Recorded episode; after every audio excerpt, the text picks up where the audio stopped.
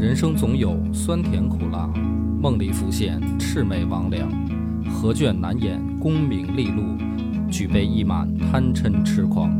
野史下酒四电台，道出不一样的精彩。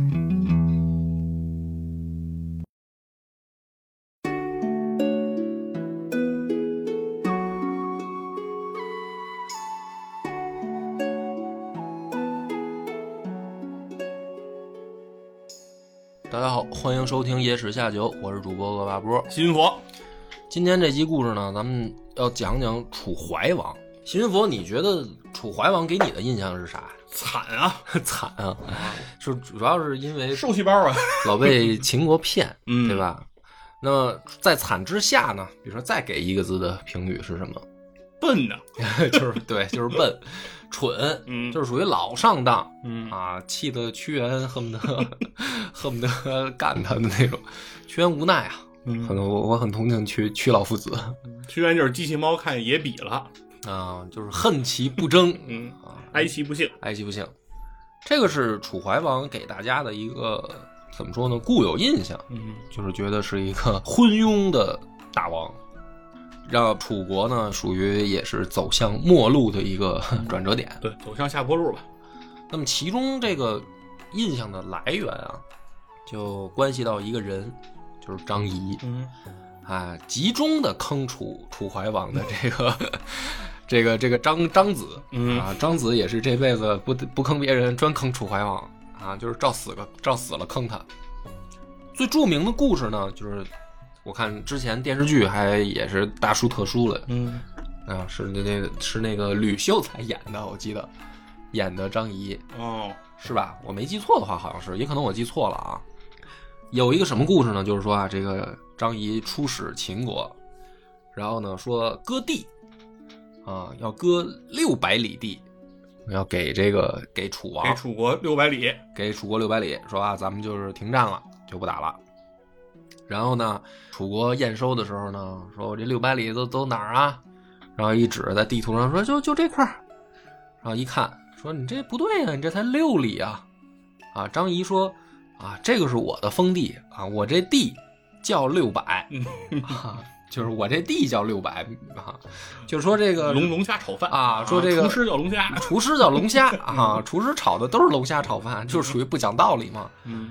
然后这楚怀王暴怒，对吧？暴怒以后呢，就发起了丹阳蓝田之战，啊，结果的这个 下场是被秦军暴揍，然后这个楚国属于节节败退，战国的这个局势就等于明朗了，嗯啊，这个楚国就不行了，秦国就崛起了，就是大家这就历史里面的故事，哎，而且是确实记载在正史里了。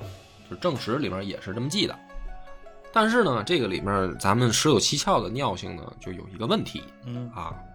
虽然正史这么记了，但是咱之前也说了，好多历史也是说白了胜利者书写的。这个楚王究竟有没有这么蠢？是不是让张仪骗了？如果说确实是这么蠢的一个人，那么为什么楚国人还怀念他？对吧？你比如说屈原，如果是碰上这么一个蠢老板，你费那劲干嘛？嗯，你死了算了。对，虽然屈原也选择死了算了，但是说就是不是我说，屈原想让这老板死了算哎，了，就是说，为什么有那么多人去忠于这么一个蠢王，嗯还希望他能听得进去意见？这不就是做梦吗？这么一个蠢人，那也不光是他自己当时的臣子，就是后来项羽项家军。其实也是打出了楚怀王的旗号，对吧？就是他们听这个范增的建议立的那个也叫楚怀王，所以这历史上楚怀王呢，他等于是俩人。嗯啊，这个咱们说被张仪坑的，这是一个。后来这个项羽、范增他们立的那个也叫楚怀王。你说都到那个时代了，如果说当年的楚怀王是一蠢蛋，啊，虽然可怜，虽然是被骗的，但是他是一蠢货，那为什么楚国人还要怀念他呢？怀念一个笨蛋？就说白了，要没有这个笨蛋，楚国你还不至于这么惨呢。嗯对吧？那这个就很很蹊跷，是是说当时的人就是愚忠吗？还是怎么着？还是说就想不开？那么这里面我们就逼近当时的那个历史环境去看，当时的这个历史环境呢，给我们大家的一个印象就是说，比如说战国七雄里面一问说谁最强，大部分人都会说秦国最强嗯，强秦，啊，所以说要合这个合纵连横，不都是在围绕着这个事儿说吗？是吧？合纵呢，就是说秦国在最西边嗯啊，东边这六国嗯，庶长之竖着排嘛，嗯就是说咱们就是联合起来一块儿打西边那个秦国，这个叫合纵。连横呢，就是说秦国呢去联合东方六国里面其中的一些国家，嗯，它不就变成东西向联合吗？横着往下走，哎，这个叫连横。那就是说合纵连横，其实不就是围绕着这件事儿一直在聊吗？那所以很明显，大家都说那肯定是秦国最强啊。但是历史如果你逼进去看，你会发现，在起码这个蓝田丹阳之战之前的国际局势，嗯不是秦国最强啊。就当时这个七国里面排第一的，其实是齐国。嗯就是山东的齐国是最强的。那么大家呢，实际上是在争老二的位置，就是比如说秦、楚这些国家嗯在争老二的位置。那么在开战之初呢，实际上是联合过一次，去要攻打秦国，就是组成过一次联军，等于说往时间线往前倒，赵魏韩加上齐楚，曾经有过一次大联合，要打秦国，但是呢，在还没打的时候，齐国和楚国就退出了，就是等于蓝田丹阳之战之前啊，楚怀王被坑之前是发生过这样一个事儿的。然后呢，赵魏韩呢打秦国失败，啊，秦国分别进攻了这三个国家，并且抢到了一些地盘儿，导致什么呢？导致东方的联盟又破裂了。这个是大家去读那段历史的时候，呃，属于很容易发现，就是写在明面上的，嗯以为的大事件。但是如果逼近去看呢，你会发现，在同一时间，也就是说公元前的三百一十三到三百一十四年的这个时间段里面，主要的国际的大新闻不是联盟军失败，不是这件事儿。嗯哎，你看刚才咱们说了啊，赵魏韩、齐楚联合打秦国，少了一个人，燕国，燕国去哪儿了？嗯啊，这里面怎么没有燕国的事儿？就是说这马上就要打这个世界大战了，这燕国燕国筹备北京奥运会，啊，燕国没有啊，这没有燕国的事儿，是这样吗？不是，啊，因为其实你要去看到历史那一段，按照时间去检索啊，燕国当年才是真正的头号国际新闻，因为燕国灭国了。哦，哎，发生了这样一件事儿。发生这件事儿的时候呢，这个最开始呢是燕王哙嗯把自己的这个王位禅让给自己的丞相了。哦，禅让给丞相以后呢，这个燕太子平就不干那肯定不啊，干就凭什么呀？嗯于是呢，燕国发生了内乱，就等于太子跟这个丞相两个人干起来了，为了争王位。嗯于是呢，当时就发生了一个这个震惊国际的消息，燕太子就向齐国求救，就是说你你能不能帮我，嗯帮我把我这个国中的这个等于啊反对派干掉。齐国当时呢就做一个决定，啊，摆在他门口的是两封求救信，一封呢来自于燕国，另一封呢来自于三晋。哦，赵魏韩，赵魏韩啊，赵魏韩这时候正跟秦国打仗呢，就是说齐国，我们要是让秦国打败了，啊，这个你也捞不着什么好果子吃唇亡齿寒，啊。这个秦国，因为什么呢？我再解释一遍，齐国是当时的头号强国，不是大家固有印象里面一直是秦，不是那个时候世界第一是齐，所以大家都说什么呢？说其实赵魏韩这些国家在在中间啊，它是左右摇摆的，就是谁给我好处，我就站到谁的旗下去打另一个。所以才有说合纵啊。嗯有一些人跳出来说，咱们应该打秦国呀。嗯啊，赵魏韩就说，那谁牵头啊？然后齐国你牵不牵头？啊，楚国你牵不牵头？你要牵头，我们就跟你一块儿打秦。啊，你要不牵头，那我我们就得跟秦国打仗。嗯那我们要是打不过秦国呢，下一个就是你。所以当时齐国实际上是有两封求救信摆在门口，管谁不管谁，就这部队用在哪儿。齐国呢，最后选择的是帮助燕国太子，哦，所以没有出兵三晋，导致这三个国家跟秦国作战失利，对于联盟就破裂了嘛。然后秦国顺势就和赵魏韩，尤其是韩魏，结成了同盟关系。这个是大家以为的联盟破裂，而实际上是什么呢？齐国出兵燕国了，而且顺利的就把燕国给灭了。就是借着人家内乱，假装帮你们家这傻儿子，实际上就把燕国给占领了。他这一占领呢，其实当时的局势是等于全全部都震惊了，就是当时的战国这个，还有包括宋国以及南方的越国，都还有呢。就整个国际局势的焦点，其实当年发生的最大事件是燕国灭国。对，因为这是历史上可能第一次见到灭国，哦，那倒不是第一次见到灭国，而是说这么大的国家瞬间就被灭了。啊就是这种大国大诸侯国的灭国，就是而且是等于都是小国，对，嗯而且是等于齐国基本上没费什么劲，嗯很顺利，很顺利就把燕国给吞了。嗯所以当时的国际焦点是在这事儿上，焦点在这儿的。接下来的一个反应就是各国都觉得齐国这个事儿有点儿太占便宜了，嗯于是呢，就辅佐燕国的另一位在韩国的太子复国。这个是当年的国际局势的最大的一个新闻事件，就是燕国被灭，剩下的除了齐国以外的五个国家，就是咱们日后说的七雄里的五个国家，嗯其实都在暗中帮助燕国复国，所以燕国当时被灭，没有多长时间嗯就复国成功了。就他们在韩国的那位这个王子就被嗯送回去复位了，成为燕昭王啊。那么就等于说，大家去看历史的时候，就很容易忽略说啊，燕国还被灭过，嗯我怎么没听说过呀？这就是埋在这个史料里面的一条不重要消息。但是这条不重要消息呢，实际上就是重大影响了国际局势的一条消息，是什么呢？导致就是说，首先三晋赵魏韩对齐国就伤心了，嗯。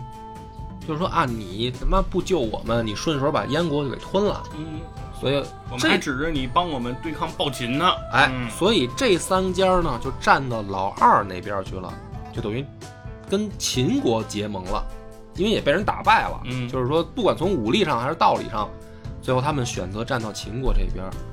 燕国呢，那就很自然嘛，也站到秦国那边去了，嗯因为我们他妈自己家里出事儿，你齐国说好了来帮我打架，结果你把我们家占了。对，所以而且我就是人家帮着复国的嘛，哎那我肯定得效忠老对，板，所以就找就是等于加入了秦国的联盟。宋国呢，当时还在，他是站在齐国这边的。你看这个局势一捋完，就还剩下一个楚国。嗯这个楚国呢，就是等于这个时候门前啊也有两个邀请函，一个呢就是齐宋联盟，这两边递来了这个橄榄枝，就是这个怀王考虑一下呗，加入我们。另一边呢就是赵魏韩燕秦五国联盟，也给楚王递来了橄榄枝，说这个咱别打了呗，嗯啊，能不能？楚国的选择呢？第一选择，楚国是加入了齐宋联盟，哦就是你看这个天下当时呢，其实又变成了两大阵营，嗯东方是齐宋楚，西方呢按照地理位置是燕赵魏韩秦，嗯，就是两大阵营的对立了。对立以后呢，就发生了又一个插曲，就是当时的越国在混战跟外交关系复杂的情况下呢，也接到了魏国的来信。就魏国是打三晋，就是晋国的时候就扶植越国的那个国家嘛。对，啊，后来三晋分裂以后呢，这个大任一直是被魏国继续保持的这个外交关系。那魏国派来的这个使者呢，就说啊，说越国啊，你加入我们的阵营，打齐国，哎，你去抄他的后路。嗯结果呢，齐国也来了使者到越国，说你啊、趁着楚国空虚，你打楚国。哎，你看这个局势，每一家其实都是两种选择。嗯然后呢，这个越国呢就琢磨说，打谁不打谁呢？嗯他就听信了齐国的建议，嗯，打楚国去了，打楚国去了。所以楚国啊，当时最困难的情况下，实际上是三线作战，就是他西边跟秦国还开战呢，嗯啊，然后东边越国捅刀子，北边跟这个魏国也不对付。这齐国呢，不但不帮忙，还背后下刀子。嗯齐国这个下刀子呢，也是被逼无奈，因为他不把这刀伸到你们家去，这越国这刀就得朝我们国家来。嗯，所以虽然是联盟关系，但是实际上他妈嗯背后底底下也下绊，背后下了一半那么在这种情况下呢，其实我们就可以分析出来，楚怀王当时的内心是很挣扎的。嗯。就是你作为天下老二或者天下老三，因为比如说秦现在又强大了，他想跟齐争老大的位置，那再往下呢就是你楚，不论从地盘还是人数上来讲，就是你最大。但是呢，咱们看过《三国演义》的呢，也都分析得出来，老二最难当，嗯哼，对吧？就是说曹操强大的时候，嗯啊，孙刘联合，是，是吧？这个刘备就挤就可劲儿的这个挤兑孙权，就是打完赤壁，他自己把荆州就给占了，就老二最难当嘛。嗯老二就是说，那我还不能，我还不能等于说，就是说这个不管老三，嗯老三要真被灭了，那下一个就是我。楚国当时其实在外交环境上就陷入了这种尴尬境地。第一个，我要是跟这个齐国正面撕毁盟约，嗯就是我站到西方联盟里去，老老大要被干躺下了，那就该轮到我了。他是有这种隐患的啊。嗯但是呢，我要是接着站在老大这边呢，我又要面临的是三线作战？就是很难的一个抉择。于是这个时候，张子出现了。就这个故事的大背景到这儿，才是我们要真正去剖析的。张仪就来了。张仪来了以后呢，张仪的目的，如果按照国际局势，当时的国际局势，我们来分析呢，嗯其实是可以分析出来有三层的，就是说他的这个任务的难度啊有嗯三层。第一层是什么呢？就是最终极的目的是争取楚国加入到秦国的阵营里，然后去一块儿攻打齐国。这个是最高的这个嗯一层的目标。但是这一层目标呢，其实太难实现了。嗯很难很难。张仪自己在史书里也曾经，《战国策》里说过这句话，嗯就是说大王，你把这个车马跟钱粮给我准备好，我试试。就是不一定行哦。嗯张仪一般吹牛逼起都是往大了吹啊，这还没出去呢，就跟张，就跟就跟秦王就说我要秦秦惠文王，你听着吧，我出去以后要怎么怎么着，他一般都是这种态度。这一次是什么？大王，我试试啊，嗯，没底了，没不一定行这事儿。嗯这是第一层，第二层是什么呢？第二层是，你跟齐国撕毁盟约就行了，嗯，你可以中立，啊，你可以不出兵，嗯这是第二层，就是加入我们的阵营，嗯这是第二层，啊，第三层才是你说的，你保持中立，就是你嗯既不在他的阵营，也不在我的阵营都行，你保持中立。嗯你看这个难易等级从上到下，我分析出来就是说，起码有三层。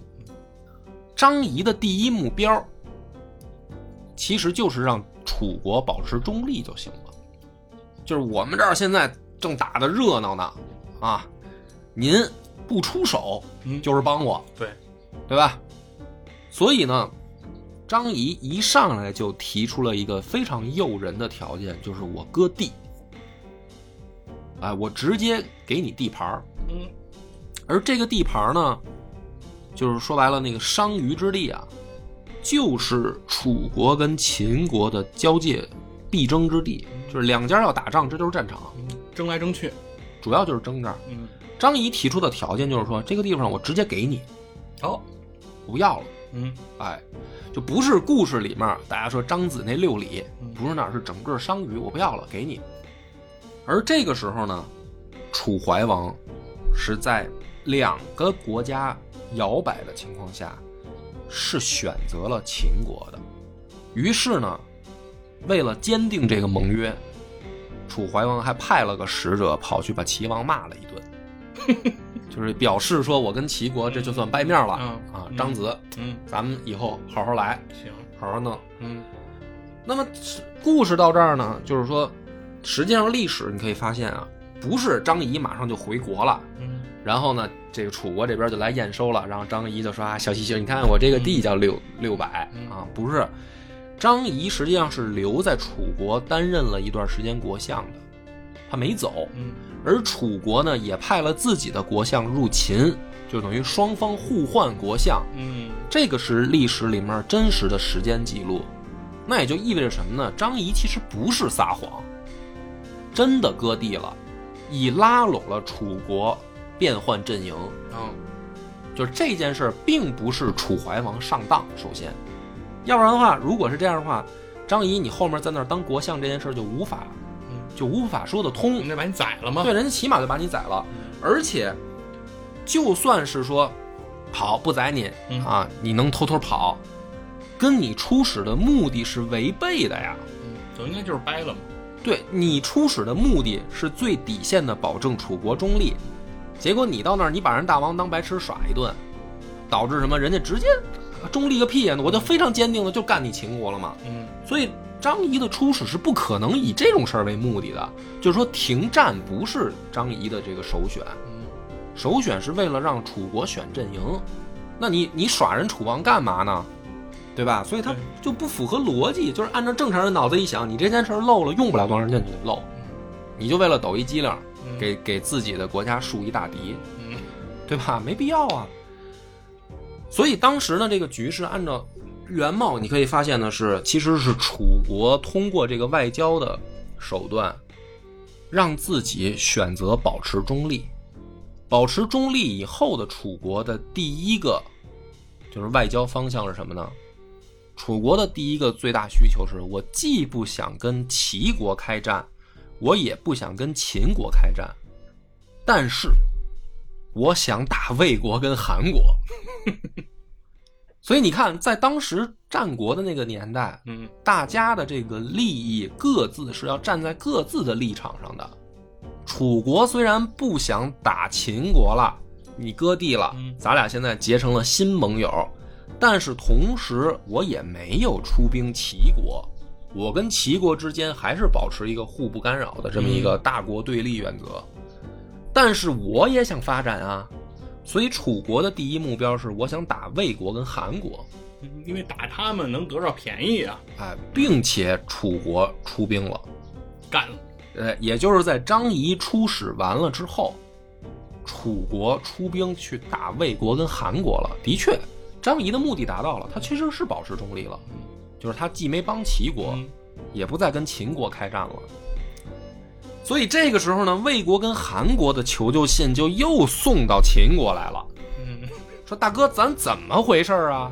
到底嗯，是吧？咱们之前不是这么说的。之前不是这么说的呀，之前说咱们一块儿打齐国，怎么结果挨揍的总是我嗯，然后你们都没打。啊？结果就是齐国、秦国、楚国，你们仨都不干仗，嗯就是合着就是他妈欺负我们中间这这这帮人，嗯怎么弄啊？这事儿就是魏国跟韩国就给秦国求去这个求救信，而这个时候齐国也出兵了，齐国也向三晋之地出兵，也要占便宜 也打你们。啊。于是呢，就形成了一个什么局面呢？秦国这时候门口又有两封，有又有两个选择，怎么办？就是你帮谁？你是帮助韩国和魏国去发兵救他，挡住齐国的军队，嗯还是你接受楚国的建议，咱们也他妈打魏国跟韩国，一块儿分了，对吧？这又是两个选择嗯啊，就是说，最后你看最开始是什么呢？最开始是齐国跟秦国想争取中间的三国打对方，嗯这个是咱们这个故事一开始的国际局势。到现在演变成什么了呢？中间这三国，咱们要不要把它瓜分了？嗯就是这个秦、齐、楚这三国，现在说咱们还有一个选择是，咱们互相之间不开战，咱把中间这仨分了，不行不行？嗯这个时候，秦国其实是做了一个很惊人的考量的。嗯他们一通分析啊，嗯 就是张仪在朝里面也分析了一圈，最后得出的结论是什么呢？是增援魏国跟韩国，嗯，不能去跟着分去。不能不对，不能把他们分了，嗯把他们分了，将来怎么办？嗯就是咱们直面齐国跟楚国吗？难道就这三个国家现在是以在国际局势上是我们阵营里的了？对，这个就是说，在外交上来说，我们是具有优先权的。嗯就如果组成联合军，赵魏韩的部队是可以跟着我们出征的。那将来争衡天下，我们在这个外交上是有优势的。所以再回到那个话题，合纵连横，现在连横是成功的。嗯如果我们接受了楚国的建议，把这三个国家分了，结果是什么？结果就是连横不就又失败了吗？将来东方的国家要又联合起来把咱堵在函谷关里怎么办关键对张仪来说呀，没活干了。啊？外交是不是啊对就剩仨国了，要是哪天就剩俩国了，对吧？还搞什么外交啊？那不用外交了，对吧？还配什么六国相印啊？嗯反正你也可以这么理解，反正、对。所以呢，这个时候秦国做了一个惊人的选择，就是他出兵这个增援魏国跟韩国，同时呢，他开了一次会，作为调停。调这个过程啊，我就不说了，因为当时啊，还是说吧，这里边细节也挺有意思。楚国是最先派出使者的，啊，这个使者我要没记错的话叫景礼，这是楚国的使者，最先去了。去了以后呢，他就找到了秦国，就说咱们一块儿加工这个事儿。然后呢，秦王呢就下了一个命令，说这个事儿啊，我加工这个事儿呢，咱们能不能商量？商量的时候呢，就是说我们想去给你们进行一个调停，就是楚国的使者，你愿不愿意跟着我们的使者去见魏国跟韩国的人？就咱们弄一三方会谈。我呢，作为中间人，能不能把这场这场战斗调停一下？结果呢，这个景礼就跟着秦王的使者去参加这个会议了。参加这个会议的时候，消息传回楚国，楚怀王大怒，就说我给你的外交的命令是你去找秦国商量事儿，你怎么能跟着他的使者跑去魏国跟韩国呢？嗯因为这样的结果，楚王大怒的原因是，你这一去不要紧，你只要出现在会场上，齐国会怎么想？齐国会想，哎，这三家坐一块开会了，嗯楚国是不是要跟我真的要翻脸了？就不保持中立了？嗯那你们仨坐一块开会，能是开什么会啊？你们是不是要联合起来打我呀？这个是楚王暴怒的原因，就是说我不能让齐王有这种想法，我并不想跟齐国开战，所以你这个使者你怎么能擅作主张呢？去参加这种三方会谈呢？这就很逗嘛。所以你从这儿你发现，这个楚怀王根本不是傻子，他一点都不笨，他特别知道怎么利用这个国际局势，把自己老二的地位利益最大化。结果呢，在这个情况下呢，楚怀王就赶紧派人又单独出使了一趟齐国，就把这事儿就给解释清楚了。嗯，不是我的本意。这不是我的本意，这只是这个使者这个景礼自己擅作主张。结果是什么呢？齐国就加攻，就是在这个情况下搞清楚了以后，快速进军魏国跟韩国。因为如果不是有楚楚王的这个使者，嗯正常情况下齐国一定会退兵，嗯因为你前面你就不知道你要面临的是多少敌人了。是，所以他敢做加快进攻的这个决策，就知道了楚国的底牌是不想跟我们开战的。结果就在这个情况下，三方会谈就失败了，就是因为齐国的介入，嗯实际上楚国就等于亮底牌了。他到底想干嘛？他就不想调停，他就想打魏国跟韩国。所以他虽然现在表面上说，哎，咱们来谈判吧，实际上贝蒂又给齐国递消息，就说下刀子，于是这个会谈就失败了。失败了以后，就又逼着秦国反过头来面临一个抉择，就是你到底想争取谁做自己的盟友？而这个时候，在会谈之初，实际上秦国的态度已经很明显了。如果非要选，他选的是已经听话的魏国跟韩国。所以这个情况下，三方会谈一失败，秦楚本来刚刚建立的盟友关系就又破灭了。这个才是历史里面我认为真正按照时间序逼进去看，可能导致说楚国为什么又跟秦国翻脸的一个具体原因。嗯，所以他不是说张仪到楚怀王那儿抖一机灵，说我给你割地啊，回去说我这是六里，然后楚怀王急了，说要打你。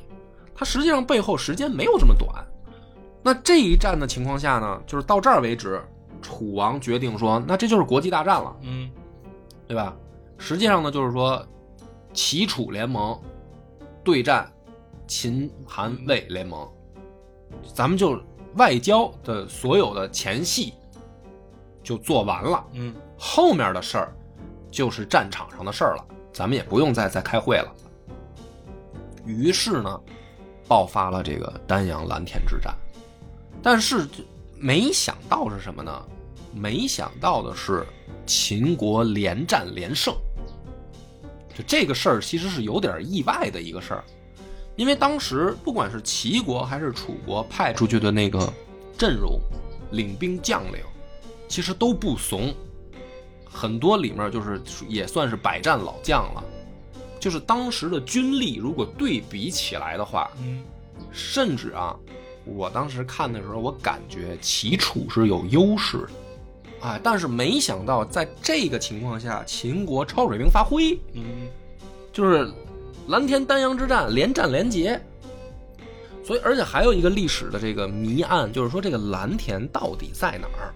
嗯，这有两种说法，一种说法呢是离秦国首都咸阳也就不到几百里，另一种说法是这蓝田是在离楚国的旧都燕都不到几百里，就是不知道现在这个蓝田究竟在哪儿。嗯，但是呢，不管怎么说，咱们就采取这两种说法啊，分开头分析。如果是在秦国的首都附近，那就说明楚国的军队已经杀入了秦国进攻战。对，如果是在楚国的旧都腹地，那就说明秦国的部队已经杀到楚国的腹地了。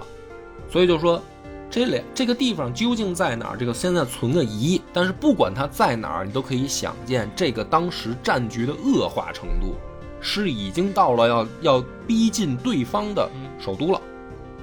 那么在这个情况下，大部分史学家分析应该是在楚国的燕附近，就是说楚国打的实际上是一场防守战，因为根据之前的战果，秦军应该是连连高歌猛进的。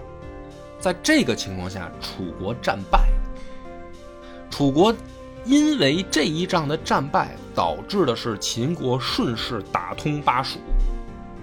就是他虽然之前已经把蜀地占下了，但是中间的汉中控制在楚国手里，嗯，没连上。没连上。嗯，这一仗下来，蜀就是等于西秦国的西南地区，从汉中到巴蜀就连接成一片了，所以楚国的这个重大优势，就国际优势就损失了。嗯，啊，那么回过头来看呢，就是说咱们这故事今天讲到这儿，分成分成两段式来看，一种是外交谈判场上的表现，一种是战场上的表现。如果你要是从这个角度来看，楚怀王这个人在前半场，满分。哎，就是谈判桌上实际上是拿到满分的。嗯第一个，他真的得到了秦国的割地；嗯，第二个，没有改变自己的国际局势，对，而且自己的战略目的其实也是异常明显。对，对，就是说他其实，咱们再回述一遍啊，分别再来看啊。老大是齐国，嗯齐国的目的是这个打秦国，然后联合中间的小国，这个是齐国最开始的战略目的。秦国呢就正好相反，嗯，联合他们打联合他们打齐国，这是当时谈判桌上一对矛盾。一对矛盾。嗯，而楚国根根据这个楚怀王的智慧，本来是一个二选一的题，差点就让他给谈成了说咱们三方瓜分，嗯差一点儿，就是最后如果不是秦国坚持住了这个原则，那这个局势真的就变了，是，就是把等于把这个节奏带成了说齐国跟秦国都要跟着他楚楚怀王的节奏走。嗯。如果咱们说两种假设啊，如果这种情况一旦发生，就直接会让历史进程进入三国状态，嗯哼，对吧？就赵魏韩一瓜分，那你就是三国状态。好，虽然没有进入，进入到了下一个战争阶阶段，战争阶段伊始，就是刚开始的时候，实际上楚国的赢面是很大的，就是说你这一场战斗，在《孙子兵法》里讲说我们要，就是说胜算在先，嗯我们要先计算嗯国力之间。那当时实际上是什么呢？是天下老大联合天下老二，嗯，打一帮三三四四，就其实赢面还是很大的，对，对吧？所以他才愿意跟秦国开这场仗，就是因为他拉到了齐国嘛，拉到了这个老大，跟着他一块儿干，对。对吧？对，所以在这种情况下呢，其实如果反过头来分析的话，嗯，我觉得啊，首先第一个，楚怀王一定不是个蠢蛋，嗯，而且一点儿也不可怜，就是他不是那个被骗的人，对，啊，站在秦国和齐国的角度来讲，可能说是相当的可恨。对对，就是说说白了，这个秦国最后才是被逼无奈，说咱们只能战场上解决问题的嗯那一方。那么当然了，这个十有七窍的这个观点呢，一向呢就是这么的经不起推敲啊 啊！大家这个肯定，因为传统这个大家去读这个战国故事的时候，到这儿嗯肯定是说把所有的注意力都放在张仪身上了，对或者说其次也是放在秦惠文王身上，是吧？你说大秦帝国也是这么拍的嘛，这俩人是主角嘛，是天天就看这君臣斗了。啊，很少有人去想说这一堆配角其实智商也是在线的，大家都觉得说那这个是吧，肯定是张仪这个男主角散发着主角光芒，然后这个横扫六国一帮弱智，啊，尤其是这个魏魏王被被演的就是一个受气包，是，但是其实不是，其实我觉得是说，如果回到真实的历史环境里面，其实当时的各国的这个大王智商都是在线的，嗯我也并不觉得齐王就傻，都是一方诸侯啊。对，赵魏韩也不傻啊，除了燕国之前有点儿家里出点事儿以外，其他的这些人，他们其实燕国，你说他傻吗？他他也他也不叫傻，对吧嗯？他在那种环境下，比如他说禅让给自己的丞相，一定是国中先出事儿了，对，其实他也是一种无奈的选择。嗯对，一定是国中先出事儿了对。所以从这个角度来看呢，我们你是不是可以反过头来理解另外两个问题？就是屈原为什么那么的不忿？就是嗯我们不该败呀、明明就是怎么我们就走到今天了呢？其实大王没有错嘛，嗯，我们大王算无一策。啊，嗯，最后我们这个英雄大王，结果就是混成这样，我这个做臣子的呀，这个心里不好受。嗯，心有不甘啊。心有不甘啊，你这个才能对得上号。然后就说过了那么多年，楚人还怀念这个楚怀王，嗯你才说得通。就是说那个是一个英明君主，但是最后呢，就是不是我军不努力，奈何敌人太狡猾，嗯就是这个秦国人是妈坏坏到骨子里了，啊，不讲这个，不讲不讲信用，嗯，所以他说大家怀念一下楚怀王，就是说这才有可能。你要说他就是一个笨蛋，加上一个窝囊废，你说楚国人那么惦记他干嘛呀？你就很难理解。是，他不如早点换了呢，没准后面下一个更好呢，对吧？这样才是合理的。所以今天这个故事呢，讲到这儿，我觉得我基本上就想讲清楚我这个觉得蹊跷的版本了。那么当然了，也是欢迎大家这个留言讨论吧，因为这个故事呢，一涉及到国家呀，尤其是战国的时候，名字一多，大家又不在地图的情况下，就容易混乱。嗯啊，我建议呢，听到这儿的时候，如果你确实没太整明白我之前这个国那个国的话呢，你就去百度一下，百度一下呢，把这个战国时候的地图啊调一张出来。虽然它这个疆界大概互有变化，但是大体的位置格局是清晰的。你看着地图，再重新琢磨一下我说那些话，可能就比较好理解。那么今天的节目到这儿，感谢大家收听。拜拜。我们的微信公众号叫“柳南故事”，柳树的柳，南方的南。如果还没听够的朋友，欢迎您来订阅关注。